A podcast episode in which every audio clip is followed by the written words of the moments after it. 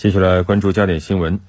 这条消息呢，涉及到药品的价格。日前，湖北省医保局下发通知，公布《湖北省药品集中带量采购实施细则》，三十三个注射剂品种进入首批药品集采目录。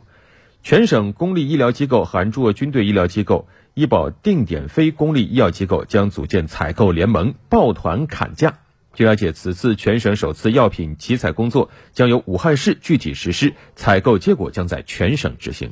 据了解，湖北省此次公布的首批药品集采目录可谓是注射剂的专场，共涉及三十三个品种，主要为青霉素以及喹诺酮类的抗生素，包括氧氟沙星、环丙沙星等等，均呢是比较常见的注射剂大品种。嗯，为什么我省首批选择注射剂来进行专项集采呢？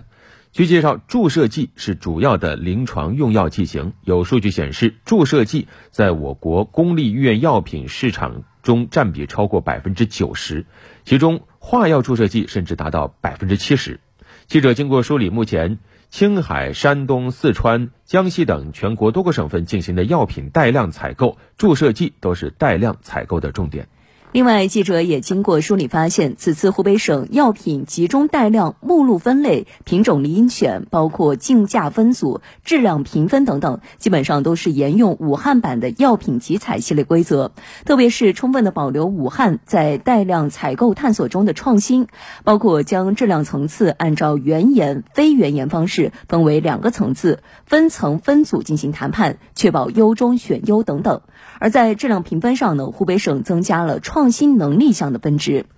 据相关人士透露，湖北省首批药品集中带量采购工作由武汉市具体操作。那去年十二月，武汉市在全国率先探索了医保统筹区非过频药品集中采购。武汉市首次药品带量采购结果则显示，与全国最低挂网价相比，平均降幅达到 百分之三十一， 单品最高降幅达到 百分之九十三， 十八个原研进口品种入选，平均降幅为 百分之二十点一五， 原研药品最高降幅为 百分之四十三点四五， 更是启动胰岛素专项带量议价的全国第一谈。